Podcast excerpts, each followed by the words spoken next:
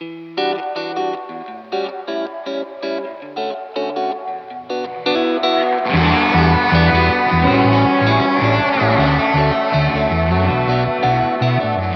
friends.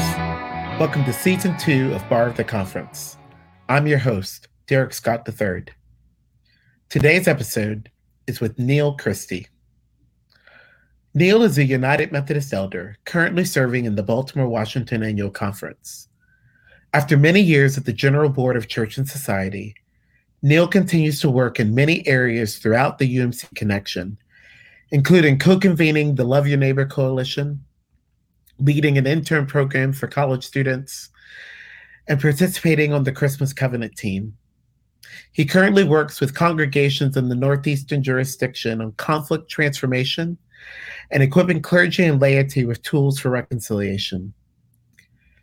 In this episode, you'll clearly hear Neal's passion for the church and for its work of justice throughout the world.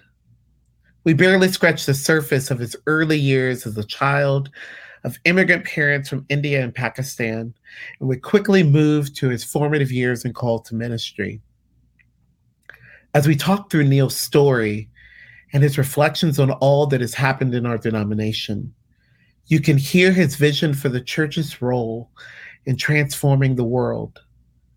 Since he has experienced so many parts of our connection, he's able to speak to the worldwide nature of the UMC while also understanding our nuances and diversity. We cover a lot of ground in this interview, and yet there's so much that we didn't get to. You're going to need that notebook, and yeah, you should probably grab that choice beverage. So let's listen to this really good interview with Neal Christie.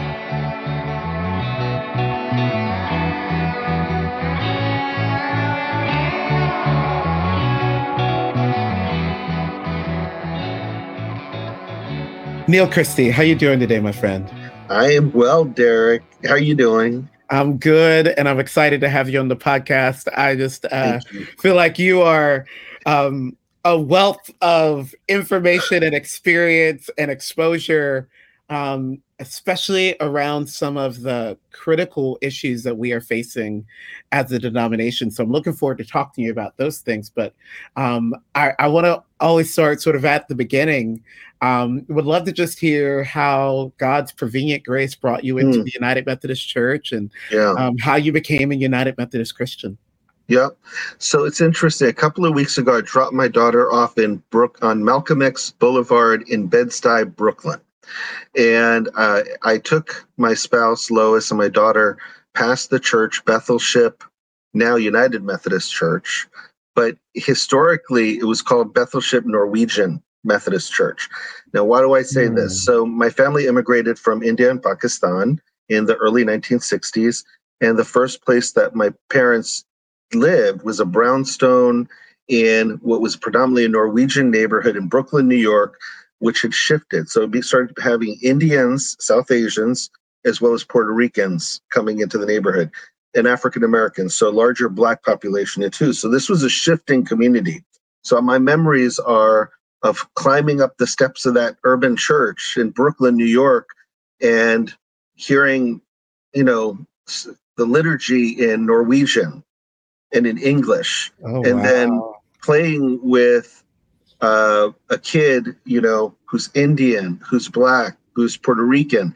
And for me, that was sort of my first, that was my introduction to the, to the Methodist Church, was as an immigrant. And my parents are, my whole family have immigrated or immigrants. And so we are now all over different parts of the world, but that's where I began. And I was baptized there and they welcomed my parents. And so I like to say the hospitality that was shown to us as immigrants, that I've never forgotten that because it was not manufactured or artificial or required. It was just part of the fabric of that congregation. And I remember going to speak at a church in uh, Oslo. Uh, and, and it, after, sort of an after the worship service was a meal for unhoused folk. And the pastor, my friend Hilda Marie, now teaches in the seminary there, she said, Neal, talk to them, tell them your story. And I did. And I said, thank you for welcoming, welcoming us. And they came up to me and they said, we want to thank you because your church, our church was dying. And we didn't have the Methodist church. It was, it became irrelevant. It wasn't involved in the community. your church came back and evangelized Scandinavia and so engaged the gospel with the people. So thank you because it was you you you all gave back to us. And I've never forgotten that because the they opened the doors for us immigrants themselves and then I was going to thank them and they said, no, your church came back and helped us open the doors for our own people. And our people now are diverse people that come from all over the world, from Africa, across Asia, and they're coming into the into the church. So um, you know, I think I've always been part of the United Methodist Church. It was the one of the, and I think I've heard this from so many different people who've had similar experiences. For me, it was a safe place, right? Mm-hmm. It was a place where on Sundays we would be. Uh, my parents worked my dad worked two, three jobs to make it. You know, my mom took care of the family. Um, and it was the one place we were together, actually. You know, yeah. we didn't always have time to eat together because of my dad's work. So church was it. And so that was the day. And um, walking the halls of some churches, I could just feel God was there and I was safe. And it wasn't always like that in school. Um, in the neighborhoods where we grew up in rural after being in Brooklyn, New York, in rural areas where we moved, where we were the only brown kids. Hmm. So it was not, you know, the hellish experience that we hear from some, some from people that I, I can empathize because some of those were my experiences growing up in the um, mid 1960s to the early 70s, mid 70s. You know, yeah. where it's just not we went we didn't belong so that was mm-hmm. it and so trying to find that space in church was so important and um it was different there it wasn't mm-hmm. perfect mm-hmm. it was never perfect but it was different for us so so neal i'm curious w- what inspired your parents to land in that congregation? Had they been connected to methodism prior to that? Sure. Yep. So my dad and mom both, um, they my family are converts from uh, Hinduism and Jainism, and so we can track when the conversions happened. One of my great grandfathers, Lalubai, which means red, he was a it was a uh, he was a chef for missionaries, and he was not a high caste Hindu. He was a lower mm-hmm. caste Hindu, mm-hmm. and he converted, and so the whole family just sort of slowly converted with him. Um, mm. My other side of the family were Jains in, in Gujarat state in the western part of India. They also converted.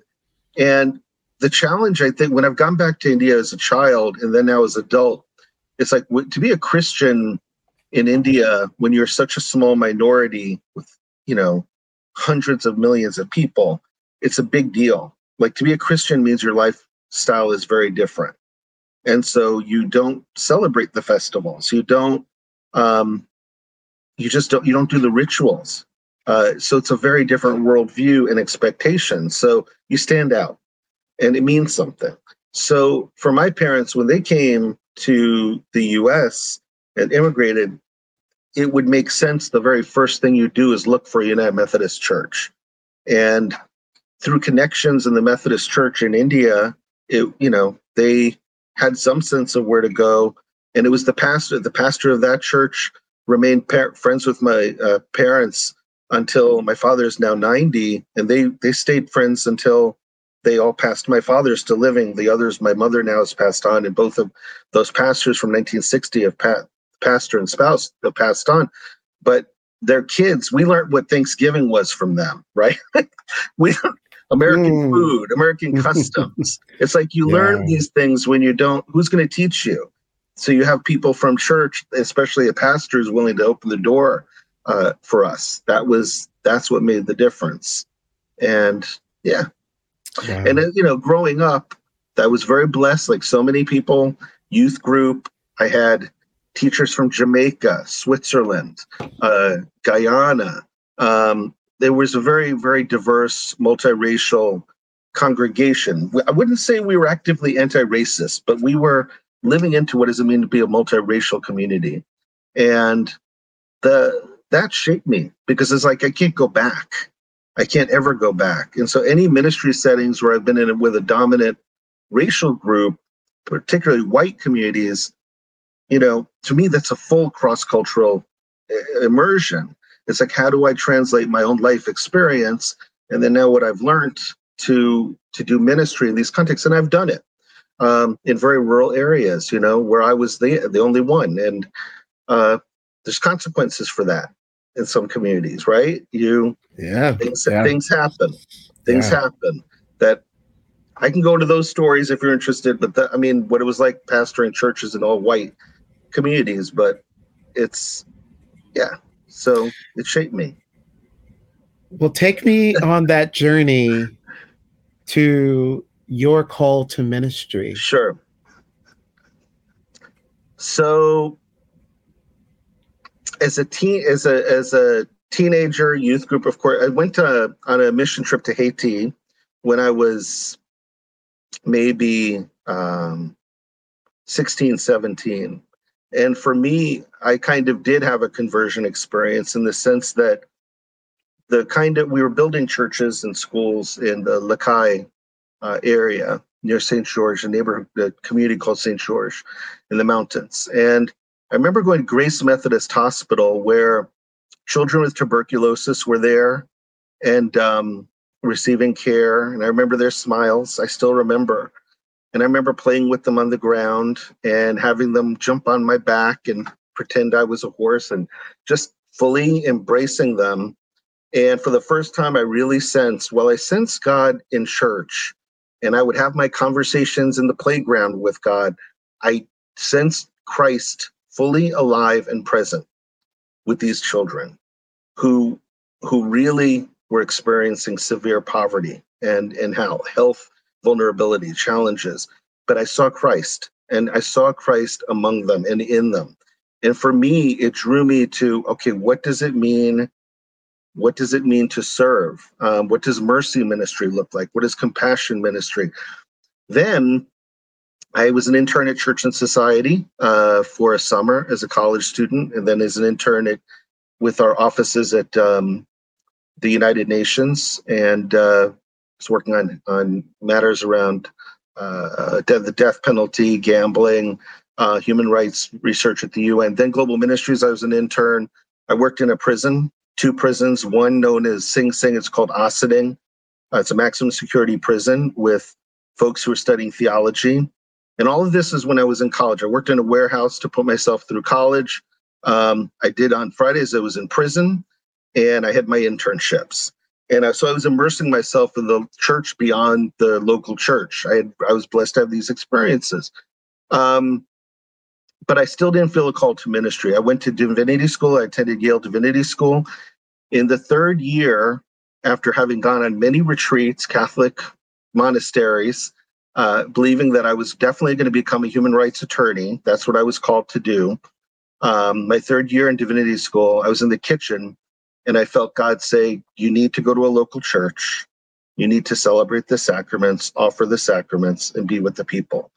And that's when I started to pursue formally ordained ministry. And I'd never questioned that.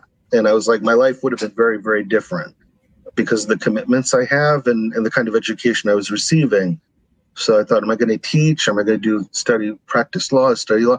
But it's like, go to the parish, go to local church. So, and I served local churches in the Greater New Jersey Conference. I was in school. I was in the South Bronx. I was in Harlem. I was in Hartford running food pantries. It's the beginning of the AIDS pandemic. Uh, folks didn't even know what was causing AIDS. And so we were running a food pantry trying to figure that out. Uh, but then when I went to a local church, um, very rural setting, it was a question of rich people and poor people, you know, young families with a lot of resources, and then farmers who had been who sold their land too cheap and who were living, you know, which I found out, you know, day to day, basically month to month. But it was a real, it was a great opportunity to be in ministry. And it's that part of central New Jersey, sort of the northern tip of Appalachia. So it opened my eyes. Um, I was committed to 12 step programs. So we had three 12 step programs in that church, a Christian counseling church uh, center that I began, Vacation Bible School they hadn't had in 40 years. We started it. I love Vacation Bible School. So I began. So for me, the local church was my way to to express my ministry, my ordained ministry. And then there was a position at Church and Society that came open for a seminar designer, and back in 1996. So I was discerning where do I go? I ended up coming to Washington, D.C. I stayed at Church and Society for 24 years in three different positions. Then I've now worked with the conference for two years, doing all sorts of other wonderful things. And now I'm where I'm at.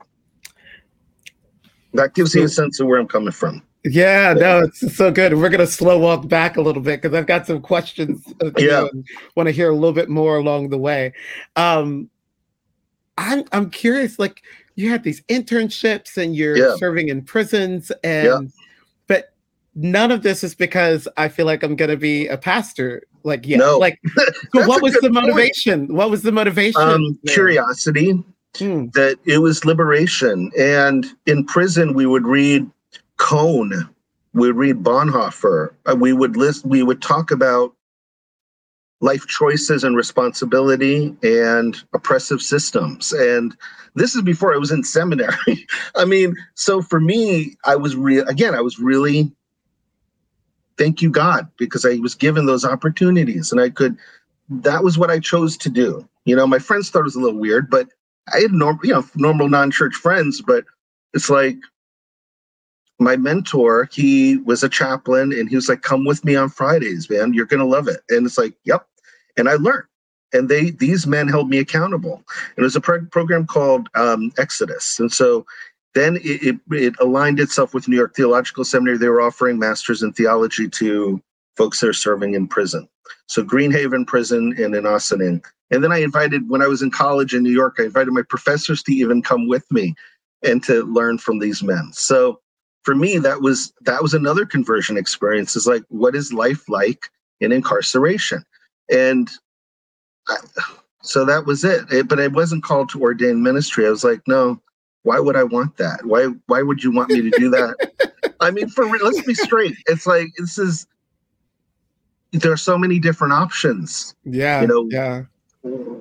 and even in divinity school, my friends were getting ready to teach, work with nonprofits. I didn't know. I just was going, studying what I wanted to study and feeling, what do you want me to do? And and I was open. Wow. hmm So on this journey, Neal, um, particularly as you are, uh, you, you're in that kitchen, you hear your call to ministry, hmm um, with some clarity there. Why United Methodism? So yeah, it's a great question. So in a sense, I'm this is where I'm also blessed in that I did not go to a United Methodist school, right? Yeah, I went to a yeah. school with a lot of Episcopalians, Mm. a lot of Catholics. Um, we had folk, UCC folk. So there were all these options. And even when I was in seminary, I didn't, I worked in churches like from running a food pantry or working in the South Bronx doing, working with organizers there during the summer and part of my fall. But I didn't work in pa- pastoral roles. I, I avoided it as much as I could. I still remember one pastor who would say, I'll take you on pastoral visits with me. And was like, uh uh that was it. It's like I was I didn't feel like what can I do? What do you do in a pastoral visit? Now I love that. It's like one-on-ones with folk. Mm. I live for that. I live for it. But back then I was like, no, I don't feel adequate. I didn't I didn't feel it was my gift. But um what really convinced me to to be in the United Methodist Church were two things. Number one, the the I attended a Methodist churches I didn't feel welcome in, so I'm not going to lie. I'll be straight with it. I was just not was not welcome, and I was becoming more and more politically active on campus. yeah. So the dean at the time, who was attending United Methodist Church, it was not com- let's just say it wasn't comfortable. So it was like, which church do I go to? So my friend Scott, who teaches at Louisville Presbyterian uh, Theological Seminary in Kentucky, uh, he's the chair of the Black Studies program there. He said, Neal, we and he grew up United Methodist, and it was like he said, we've got to connect with the United Methodist Church. This is our second year in school, so we started going to the Black Church at Yale. So it was the Black Church for me, as someone who's Indian, that I felt most welcome. Absolutely the most Hmm. welcome by Mm. these young students where I felt like they weren't looking at me, they weren't judging me or expecting anything of me. And we, the spirituality of staying, being in that round, that uh, community that worshiped in the round and students took turns preaching um, grounded me. So mm. it was it was in the black church that I felt welcome back into the church in a way, and but it wasn't United Methodist, but there were a lot of United Methodists there. Second piece is I read the social principles again. So even though I'm reading theology, you know, and I'm doing graduate work, I'm taking classes at law, I'm taking doing all this academic stuff. I went back to the social principles and I realized by my third year, I am definitely United Methodist. Hmm. The social principles convinced me. So it wasn't just picking them up once. I had I this was after studying theology, almost three years. I went back to them and said, "This is what I believe. So why am I not uh, choose it? Why don't I stay open to staying in the United Methodist Church?" And um, in my history, I've had Methodist missionaries, like Methodist missionaries that went to Pakistan, Afghanistan, back at the turn of the century, the early 1900s, medical missionaries. So the, the Methodist Church made that difference to my my ancestors. Okay, at the but for me, it was like, well, what do I choose? What do I choose? Um, I was attracted to Catholic spirituality. Uh, is that an option for me? Um, the liturgy is important for me. I'm a, I'm traditional in that sense. I'm orthodox, but politically, I'm very progressive. So where do I fit? In the United Methodist Church was the one place that I found could be my home that could hold it mm. all together. So, wow. Yeah. Yeah. Wow. Does that make sense? Oh, it totally makes sense. Yeah. Um, yeah. And it resonates. Um, there, I think many of us who we're United Methodist in some respects because we didn't fit in other denominations uh-huh. because of the varied theological and social commitments that we're holding. Yeah. Um, but I also think that I, it's not the first time I've heard someone say I read the social principles and all of a sudden mm-hmm. I knew I knew where my home was. Yep. Um, so yeah, uh, I, I I appreciate you um, unpacking that a little bit. Neal, as you think about your call to ministry, were there individuals who mentored you and inspired mm-hmm. you um, on your journey? Yep. It's always the Sunday school teachers. yep. You know, yep. there's always the Sunday school teachers, some of whom's names I don't, I need to admit I don't remember, some I do. Uh, Mr. Ruger, was this from Switzerland originally.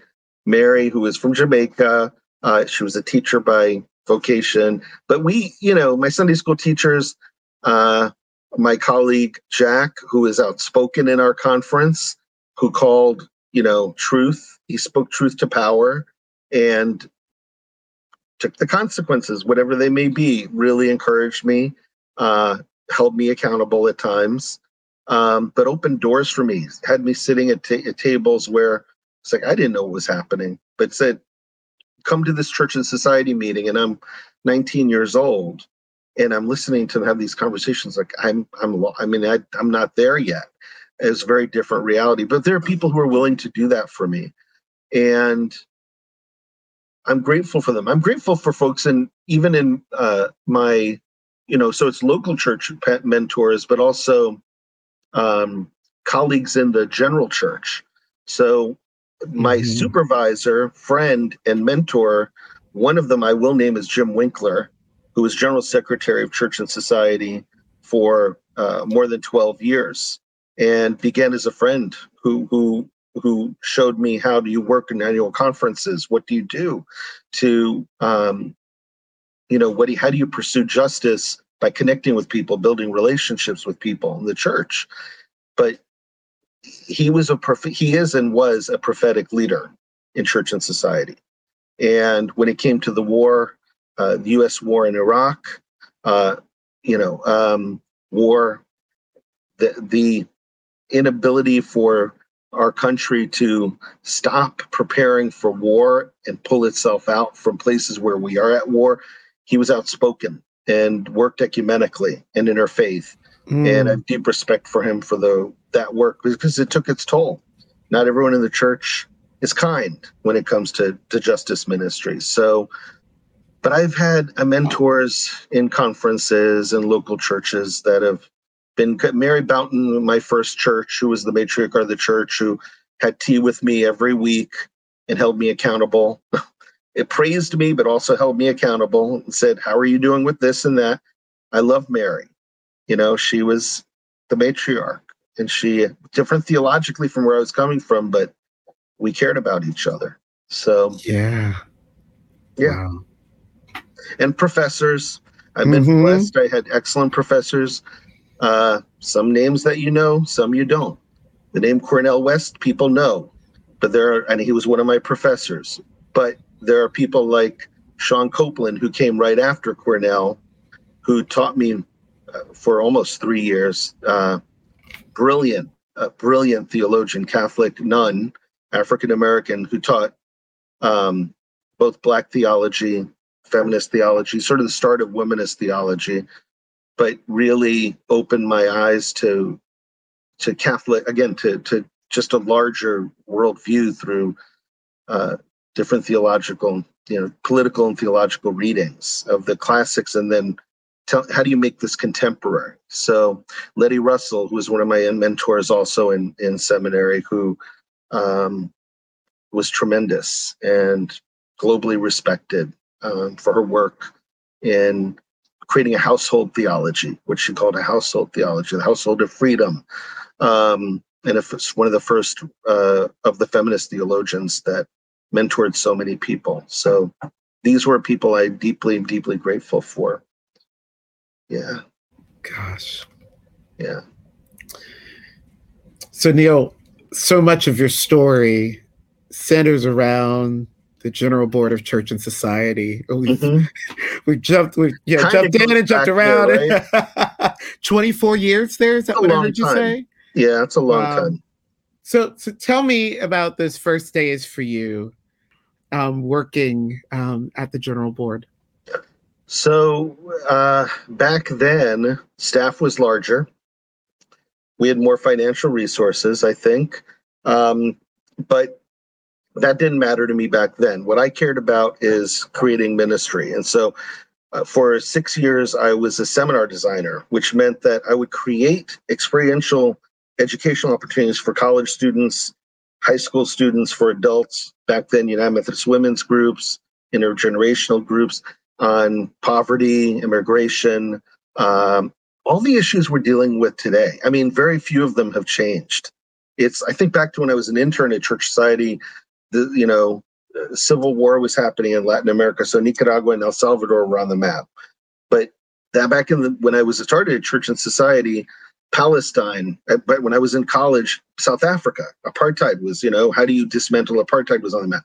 Well, back in the early mid 1990s, after having pastored in a church, been a hospital chaplain, done this, some of the things I've explained, here I am working with kids and young people and adults from Mississippi and Alabama and Georgia and Maine and Missouri, and then expanding that to work with groups that came from the Philippines and then traveling to teach the social principles or to lead workshops on social justice issues around the, the globe. For me, it was it was creative, liberating. Um, it you're you're you're opening people's eyes for the first time to some of the issues yeah, so you're building conscientization. You're building the mm. ability to how to see things, shift the way we see things together, mm-hmm. and to mm-hmm. do it in a way that's not um, doesn't shut down. Folks don't shut down, but they open up. Mm-hmm. Yeah. So for me, social justice education, but to do it with a sensitivity to where spirit is, um, was really important. So mm. it wasn't just about promoting social justice, it was about where God is incarnationally. Where's Jesus in this? Where do we really see Jesus in this? What else is true? Um, that was all important for me, and you know, I did, and I loved it. I loved it, and then I became the supervisor for the program, and we expanded it. But back then, I think our country was definitely several things. Number one, our country was not as divided as it is today. Mm-hmm. Um, Christian nationalism is not what we hear today either. That was not a challenge in our churches. I don't think to the level it is today, and I think that is a challenge now. Um, matters around racial justice were on the table, uh, but we had not yet. We we had the vocabulary, but we didn't always have the history. We had history from sort of movements, social justice movements, but we didn't look at housing, right?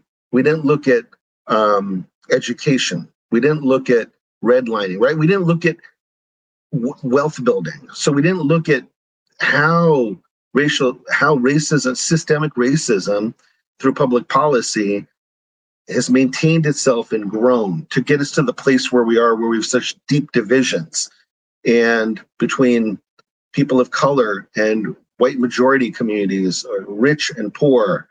And so the issues are similar to what we have today, but I feel like we we were getting we were going in deep analysis, but we were not we didn't have all the resources. We are still things people were still doing the work, the research. I think that back then, you know, again, I was very fortunate. I I still remember one group I worked with were kids from Northern Ireland. Um, so they're Catholic and Protestant, who typically would have never worked together. They were brought here for the summer for immersions together. And we were able to meet with Hillary Clinton at the White House because she heard about the poems that my kids were working on. And she had heard that we were doing this seminar, said, Well, you're United Methodist, you're doing this great work, come and meet with me.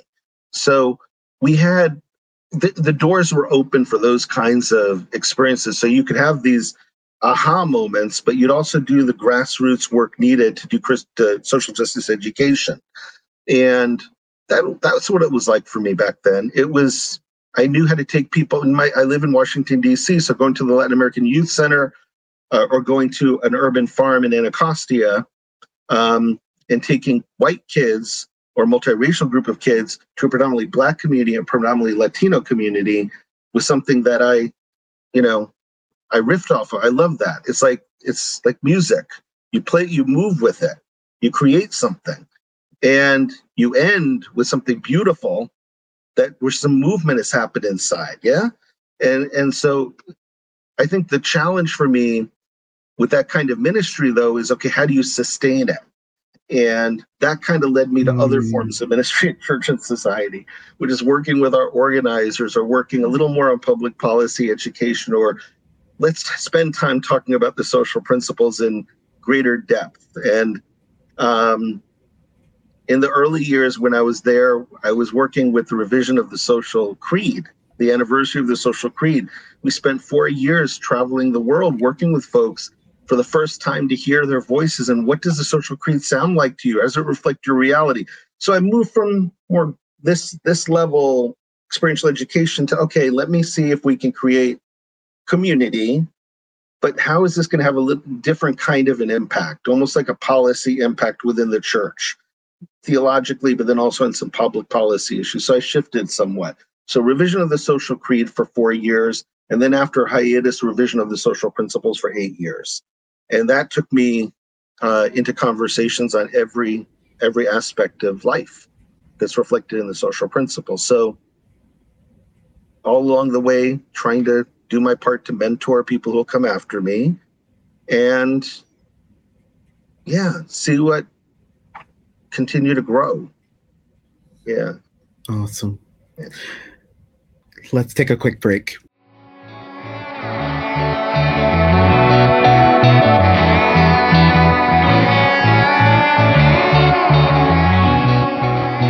So, Neal, this podcast, um, I always ask folks at this point in in in the conversation, um, about how they felt about General Conference 2019. And I ask because I believe that it, it's a important moment in the life of our denomination. Um, mm-hmm. I think that the history books will will will lift up many important moments, but that definitely the passage of the traditional plan mm-hmm. will be seen as a, a an important moment for our denomination. So I'm just curious to the degree that you want to share.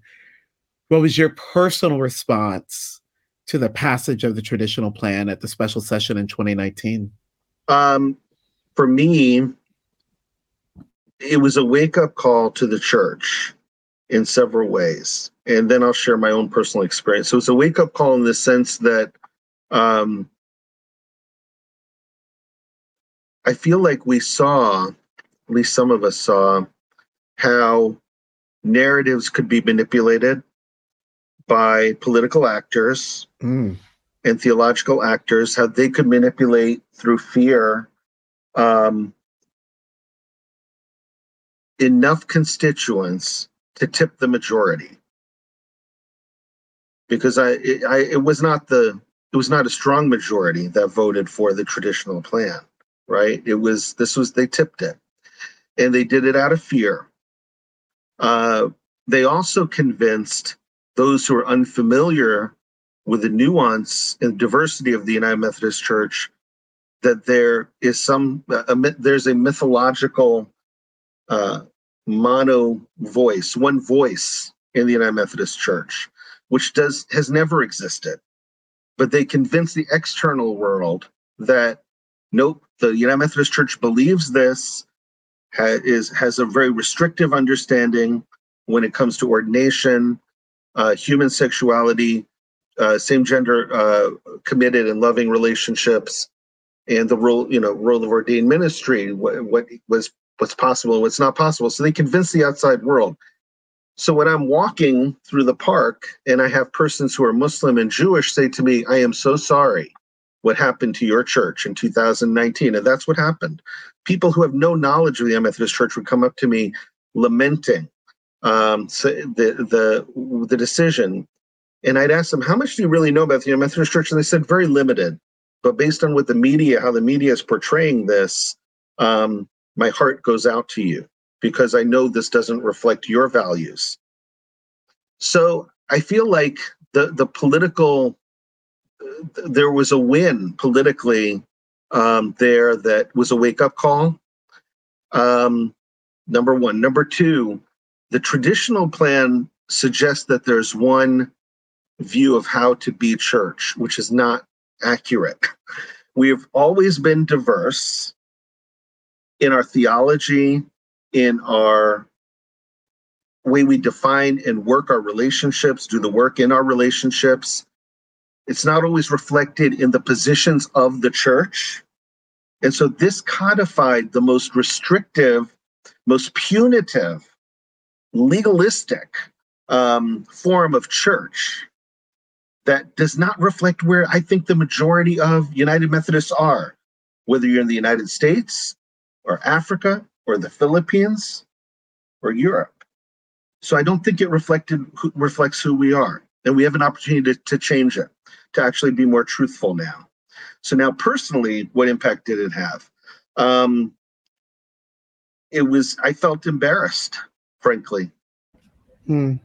because this is not the the way that I relate to my friends, my family, and those I'm in ministry with as a pastor and as a uh, in pastoral roles with people. You know, I may not be Mhm. pastoring a church right now, but I'm always a pastor. So when people talk to me, this doesn't reflect who I am. Yeah.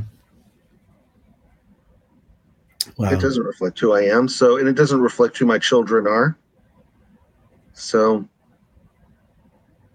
Mm. this, So- this is not a church that my children see themselves in. If we maintain the tr- the traditional plan, and that's the truth for a whole generation, Mhm. right? So, And were you serving at the agency at the time? I was, I Yeah. was, and and I at that point I I certainly we had finished the revision of the social principles, the eight year process. So I had built even more relationships across sub-Saharan Africa, the Philippines, Europe, the jur- jurisdictions across the United States, and I I had had conversations with people, very intimate, direct uh, conversations, hard conversations on the hard issues, in, including human sexuality.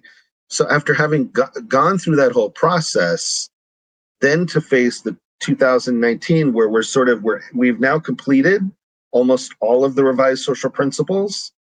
We we held off on two pieces, is one on human sexuality and one on marriage till after 2019. But all that work had been done, Derek. So being part of all those conversations, taking those notes, listening, processing, um, agreeing, disagreeing, finding common points, values, so that we have the document, and then going to 2019 and seeing how the manipulation, uh, the the fear. Um, that was not was reflected in that beautiful work that we did for those eight years together. So hmm. deflated, right? Fearful for my siblings. What does this say not only to our siblings in the church but outside the church? When they're not they don't identify as Christian, but a Christian church behaves this way? That's unacceptable to me. Yeah. It's harmful to those who are non-Christian. Mm-hmm. So that that's that's how I, how I experienced 2019. Political mm-hmm. manipulation, disappointment, and fear for my sisters and brother, my siblings, who now who see the church behave in such a way. One of the reasons that I do think that the passage of the traditional plan is an important moment is because of the ways that it seemed to, depending on who you're talking to, um, wake up some parts of our denomination, um, yeah. galvanize some parts of our denomination, some individuals, some groups. Um, and we saw a very quick response to the traditional plan as we headed out of the special session and into annual conference season and particularly in parts of the southeast and the south central jurisdictions, we saw, um, you know, I, I, you know, in my conference here in the Florida conference, we saw some very, very intentional actions around our de- uh, the election of delegates for the next uh, quadrennium as a, a, response to the passage of the traditional plan, as well as some resolutions um, from conferences saying essentially that they would not um, yeah. be abiding by it. And I'm, I'm just wondering from your place in, at, you know, at church society, but as an organizer, I'm curious what that felt like to you. Um, just sort of looking across the landscape of our US connection as you as we were watching sort of these things happen did you did you have any feelings about that or was yeah. it more like exactly what should have happened or was it surprising? How did you? Wish this happened earlier. yeah, um, yeah. I, I think folks that had stood on the sidelines uh, decided to come to the middle, right? And mm-hmm. and so mm-hmm. I'm I'm drawing an analogy here. Is during the Black Lives Matter um, marches occurring, taking place, mm-hmm. and I was in Washington D.C. I was in different parts of DC, but primarily near the White House as those marches were happening. My children, my daughter, my son, uh, eh, my daughter in college, my son in high school were participating. And they saw students that would not have participated, but because it was Black Lives Matter and because what it stood for, they joined. These were folks that otherwise would have been on the sidelines. But this is a matter of life and death. This is about, this is not an option, friends we have to take a stand. And I saw folk, United Methodists, good, loving, compassionate, mercy driven, um, feed the hungry, clothe the naked United Methodists, but who would not really take a stand for advocacy necessarily, um, moving from the sideline to the center.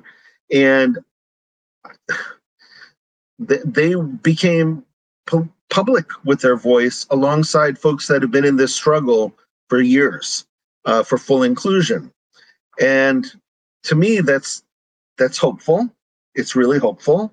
Mm-hmm. Um, it's a challenge because we have different cultural expectations and styles of working together, but it feels hopeful. And I've seen more and more people who would otherwise stand on the side coming to the middle, uh, to the center, where we can do some good work together and pass the resolutions that need to be passed. So we now have in the United uh, across the globe, in my opinion, I think that we have a different perspective than we did going into 2019.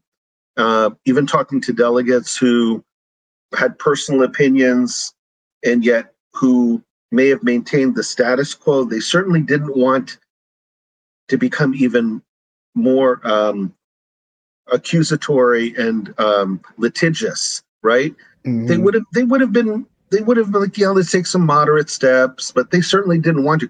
But they saw what happened.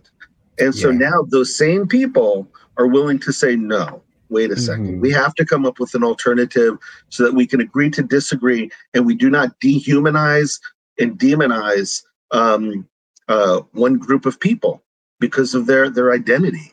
And so I think that that I've seen sort of a sea change kind of from 2019 with more people getting involved. Otherwise, we wouldn't have the resolutions passed at the annual conference level that we saw. Um, we wouldn't see the support, I think, for regionalization, the Christmas covenant um, that we've seen, which gives uh, the the freedom for um, the church to organize itself in a way that that we can move beyond um, the, this sort of th- these limited, litigious, uh, persecutorial positions. That we have the freedom to um, to respect our differences and to allow ministry to occur you know, life giving ministry to occur. So I don't know. I don't know if that answers the question. Yeah, no, it totally does. Totally does.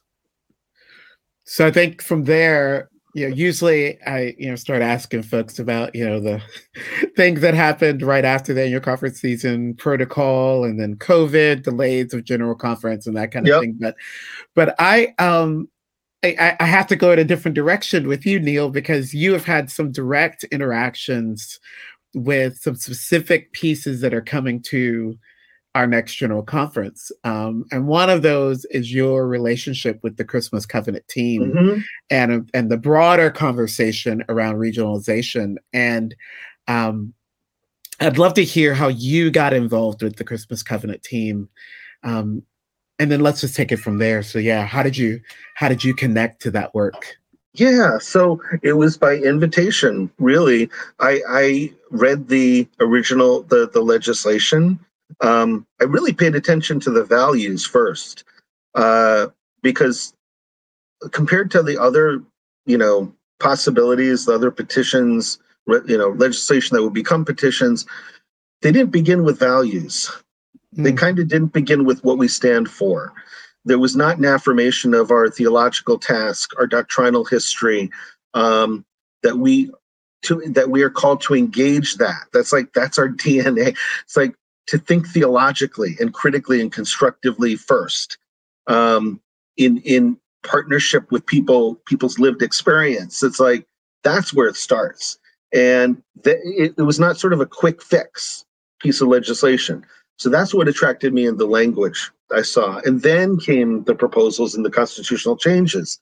And then it was through personal invitation. So by seeing the author, original authors of the Christmas Covenant who I had built relationships with over the years and trust with, I knew that it was not one region that was putting it forth, that the central conferences were coming together. These were leaders and emerging leaders who um, wanted a way out of this impasse. And uh, whether it's Norway or Zimbabwe, uh, Liberia, you know, Congo, I, I, Philippines, I knew these these folks, my sisters and brothers. I knew them, and um, so I trusted them. And then I was invited in to be part of the U.S. team, and I think it's humbling in the sense that the the Christmas Covenant really reflected the the vision of the central conferences and it's a gift to the united methodist church from our central conferences and so i'm not used to being in the position of receiving a gift i like to be the mm. gift giver Derek. Yeah. Okay. I love giving gifts. I love to cook meals for people. I love to make gifts. I, I love to give gifts if I can to show mm. you mm-hmm. hospitality. So to have Central Conference leaders say, this is our gift to the United Methodist Church, you know, you may have some people receive it and say, well, what kind of, what can you offer the United Methodist Church? You know, see what good can come if it's not coming from those who have the power and the privilege and the financial, re- the resources at the center. Well, this wasn't coming from the center. This was coming from the margins. And um, for me, that's exciting. that's like, okay, Neal, you got to pay attention to this. Mm-hmm. So you, I have trust in the leaders. It's coming from the margins it's grounded in our United Methodist identity, and we are talking about that at the the first episode. Is how important I think for both of us that identity is, and it's it's so complex and nuanced. It's not, and it's it draws us in. It's it's not you're either in or out. No, it draws us in.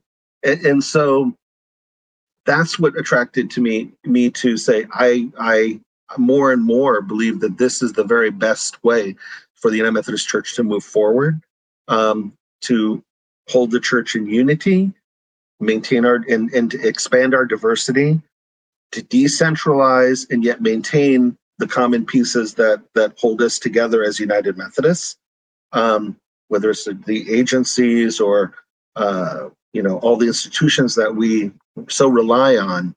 Um, and our social principles certainly. I think that had there been discussion of the social principles as a contextual document i would have been more wary. Um, but from the very beginning the christmas covenant affirmed the social principles as a document for the whole church. And i thought that's risk taking because it's a ch- prophetic challenge to the whole church to go beyond its own region mm. and yet to be regional in its expression of social justice but to go beyond itself and to stay connected. That's why that's how I see the social principles. They're not like uh, this is where I think we have we've done significant improvement from the current social principles. They're much more contextual now.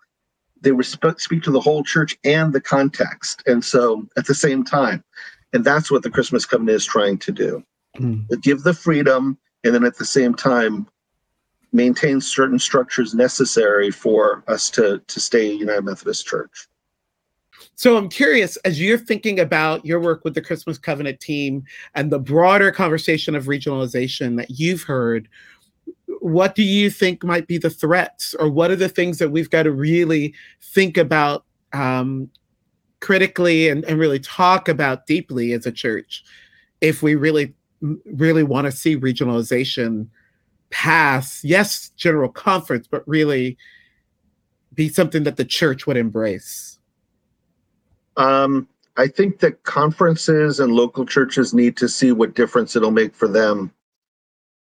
That's the embracing piece because we can pass a general conference, but if a conference doesn't sort of explore, well, what difference does it make for us? Where my local church that I attend says, well, now what's the difference? We've still we've been doing what we're doing. Mm-hmm. Uh, we're following our conscience, um, and that can go for churches along the theological perspective in terms of what they are willing to do or not do. Um, yeah, I think the the challenge is the is asking that question to conferences and local churches. What difference will regionalization make? And for me, I look at the U.S. as a region and the opportunity to have conversations that we couldn't otherwise have um, more intentionally. That Otherwise, we would wait till general conference to have. You know, I was talking with someone this week where I said it's unfortunate because because of the 2019 general conference, um, we don't have a major initiative in the church, right? We imagine no malaria was this mm. visionary vision for the global church that we could all buy into at some level we could disagree theologically in some ways. Uh, we uh, we don't have to be a huge church. We can be a modest church, small member church, large member church. We all participate. And I was fortunate in that, that I worked on the Imagine No Malaria campaign with colleagues that were doing the policy work. So advocating to Congress to also step up its uh, you know its funding around healthcare. So we did that as part of our contribution as church and society, and I'm proud of that. Mm. Um, and I remember taking a group of 50 uh, African uh, United Methodists who had immigrated to the United States, stayed in the U.S., who are now serving churches as, as clergy to do advocacy on Capitol Hill and to talk about uh, Malaria. So that was powerful. They never expected Africans to talk about Imagine Malaria from the global, from the worldwide United Methodist Church. That can, those are things I think we can do. We still can do that. Um, but where is it? Where is the initiative? Mm-hmm. Our, our, mm-hmm. our energy, our time, our resources, our best wi- our wisdom, it's been invested in now. Where do we go from the disaffiliations to what the future structure of the United Methodist Church will look like? Wow. And that's really unfortunate. We've sort of put off a prophetic vision for the church. Where's the initiative? Wow. What is it other people can now look back and say, between 2019 and 2023, What did the United Methodist Church focus on? Friends? Oh, Neal. Oh, I'm sorry to say it, but it's the truth. What are my siblings who are mm. Catholic, Jewish, Muslim, Presbyterian, UCC, Episcopalian? Say, your church, Neal, 2019 23, what did you do in the world? You've done amazing, amazing life giving ministries at the local level, perhaps. You have. You've changed lives. You've, you've worked, changed communities. But as a church, with the resources you've got, what did you do? There's something biblical in that, Oof. right? The steward asking, you know, the the the servant, the, the person who's been hired, what did you do with the resources I gave you? So we're going to have to. I think we need to be held accountable for that as a church. Honestly, mm-hmm. it's like, what have we done? And so that's why the Christmas covenant is saying this is not a way out. It's a way of seeing who we are differently. We begin with our common values. We affirm our theological task, our doctrinal heritage, our social principles. Um, what if we look at all of our, and this is where I'm coming from, why don't we look at all the ministries through the lens of our contextual theological task? Look at it through the lens of our social principles. Let's look at it through the lens of our doctrinal heritage. Like this is this is who we are. And what would it look like for the region, US as a region, to have meaningful conversation and commitments around gun violence prevention, um, climate justice that's impacting our, us at the, at the at every level in the United States.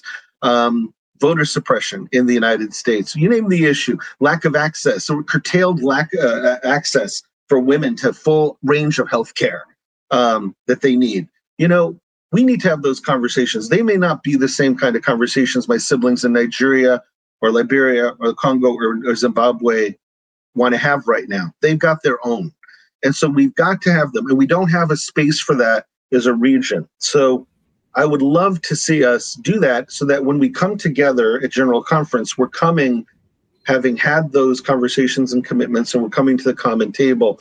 The majority of, as you know, and people have said this to you, um, so much of what happens at General Conference has nothing. It's it has to do with the United States. It's U.S. centric.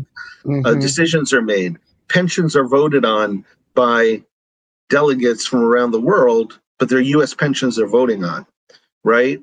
Um, let's let's sift out what is not truly connectional and worldwide, uh, and let the regions uh, do the business they need to do. Give them the freedom to do it let ministry happen and flourish contextually, recognizing we will not agree uh, uh, completely on every issue. Uh, and nor do we need to. We can still be in relationship with each other. So, can we celebrate one another's ministry? So, yeah. Whew. Yeah. Just, I'm just reflecting on the range of emotions you just put me through. Mm. um, no, it's good. It's fine. Good? It's totally fine. So you've already done a little bit of this, but connect me now to the revised social principles, sure. which is you know the work that started before 2019, obviously. Yep. But um, yeah, tell me what's. I mean, the whole thing's important. Yeah. But top tell line. me what what are the top line important pieces that um, people listening to this podcast yep. really want to think about as we, you know, begin to look forward to General Conference? Absolutely. The first four years were spent listening. The best spiritual discipline is listening. It's practicing curiosity. Agreed. It's practicing Agreed. empathy, validation where we disagree, still validating people's perspectives, looking at where the narratives, scripture, tradition are, you know, what's the very best of our critical understanding of the world around us or reason and our own personal and lived and collective experience, how does that inform what we believe, how we're gonna how we're gonna practice our and behave together, right? So four years, that was what we did. Uh, and we did that by bringing diverse groups together. Um, and then what we heard was yes, the social principles are a valuable resource for ministry and mission yes, they need to be theologically grounded and scripturally grounded, and in places they there's a need to address this. Uh, and, and thirdly, um, yes, they ought to be more worldwide because right now they uh, they seem to reflect one uh, one or one cultural understanding. So how can they be much more worldwide in, in application? So after the four years of listening, the four years of uh, writing, and then drafting, and then more drafting. So if I give you some statistics, um, we're talking about you know over 4,000 individual comments that came in on the a final draft, a final dra- uh, uh, a second, a first draft that was translated into multiple languages and made public so that anyone could access it. Um, public conversations held in church parlors and basements and theological schools and colleges and global young people's convocation and caucus meetings and where United Women in Faith, before that, United Women and United Methodist Women met. So final draft was created, new structure, um, I think, which is really exciting. Revised language uh, that now is uh, categorized into the community of all creation, the social community, the economic community, and the political community, and several new social principles that I would lift up to you on sustainability, the agency of indigenous peoples, environmental racism, food justice, traditional wisdom, and affirming science. So, really again, voices that otherwise would have been marginalized are now been brought to the center. Um, yeah. yeah. New language on child marriage, on mm. polygamy, on colonialism and neocolonialism, on uh, yeah, and so on even on on war and military service, new new language that shifted. Um, new structure of the social principles, beginning with a quote from John Wesley specific scripture to ground the principles, naming the problems, and then looking at our responses. So, sort of a consistency in the structure itself, the meta structure. And then, mm-hmm. really, the understanding that this is a contextual document ultimately, and that it'll be, it should, it ought to be accessible to uh, lay people, clergy, um, someone who's not United Methodist. One of the, the disciplines, practices we had early on was to show the document to people who are not part of the United Methodist Church mm-hmm. and to say, does this make sense to you? Mm-hmm. You know, what, what's missing here? What would you include? And taking the revised social principles then and looking at the current social principles and then previous iterations, because remember, the social principles were written in 1968. There's been no whole cloth revision since 1968. Mm, and in 68, mm-hmm. there was a lot happening. General Conference convened two weeks after Dr. King was assassinated. So it was this urgency at that general conference, especially yeah. on the social principles, to pass something that would really speak to the prophetic now, um, really in the language of, of, Bishop James Thomas, who chaired the first social principles uh, writing committee. The other piece is that this is really worldwide. So social principles have changed every four years, but there was there has not been that intentionality to really do a revision from from across bound, borders and boundaries. Um, this was this was the priority from the very beginning that this would not be one group of scholars writing it or would not be based in the United States. Um, so I think even in that, in terms of the locations and then the public conversations and then the feedback, I don't think a document in the Methodist Church has gone through this kind of uh, a process. Uh, this is the first time I think this kind of a, a document has been produced this way. Hmm. So, yeah, it's helpful. It's so yeah. helpful, yeah. and a lot. It's helpful, but it's a lot. It's so, a lot. So let me ask this question, Neal, and um, it's an unfair question after all we've talked about, to be honest. But I'll ask it anyway. Um, with all that you've worked on and all of all that you've been a part of, what do you think General Conference 2020 that will be held in April and May of 2024 mm-hmm. needs to be about?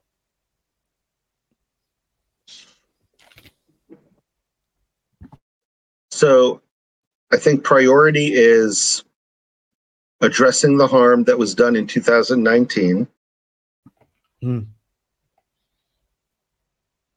and fixing what we broke.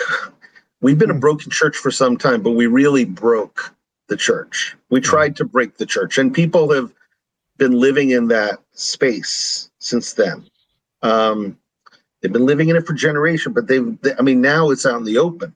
And mm-hmm. so, how do we heal that? How do we repair that? So that that's number one.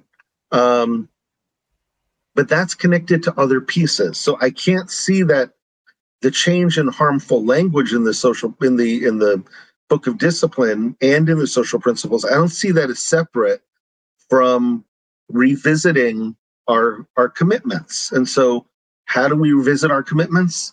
Is through passing the social principles, uh, new social principles. How do we how do we repair um, the harm that's been done in the United Methodist Church? It's through creating uh, a structure that can allow us to flourish and love and respect each other. And regionalization is the way to do that. Uh, whether it's the Christmas covenant or some version of the Christmas covenant that's passed. Um, we've got to learn to love each other again. We've got to learn to re- see each other's human dignity and see it not as a threat. And that we're not in a place as a church to be in full agreement on anything. So mm. that ought not to be the priority. We're not full agreement. Mm. No, it's it's freedom mm-hmm. and, and unity. That's where this church is. Other churches mm. are in hmm. different places. We're talking about the United Methodist Church. Mm-hmm. So, and I do believe in the worldwide church.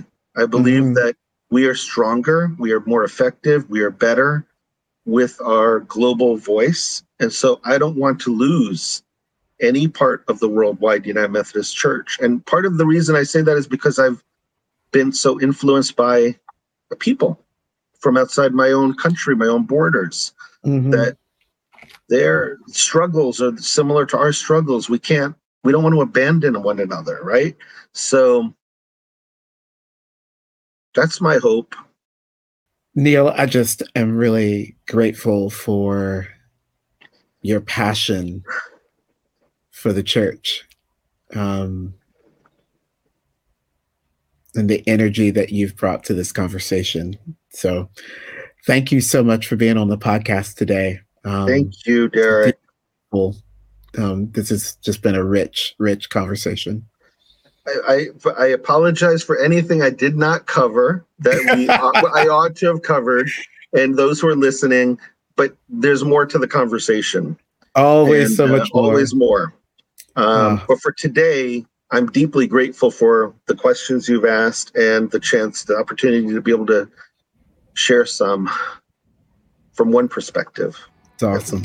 Yeah. We hope you enjoyed the episode Bar of the Conference is produced by the team at Wesley's Revival, a ministry of Studio Wesley. Subscribe to this show on Apple, Spotify, Amazon, or Google platforms so you don't miss a single episode. Thanks for joining us, and see you next time.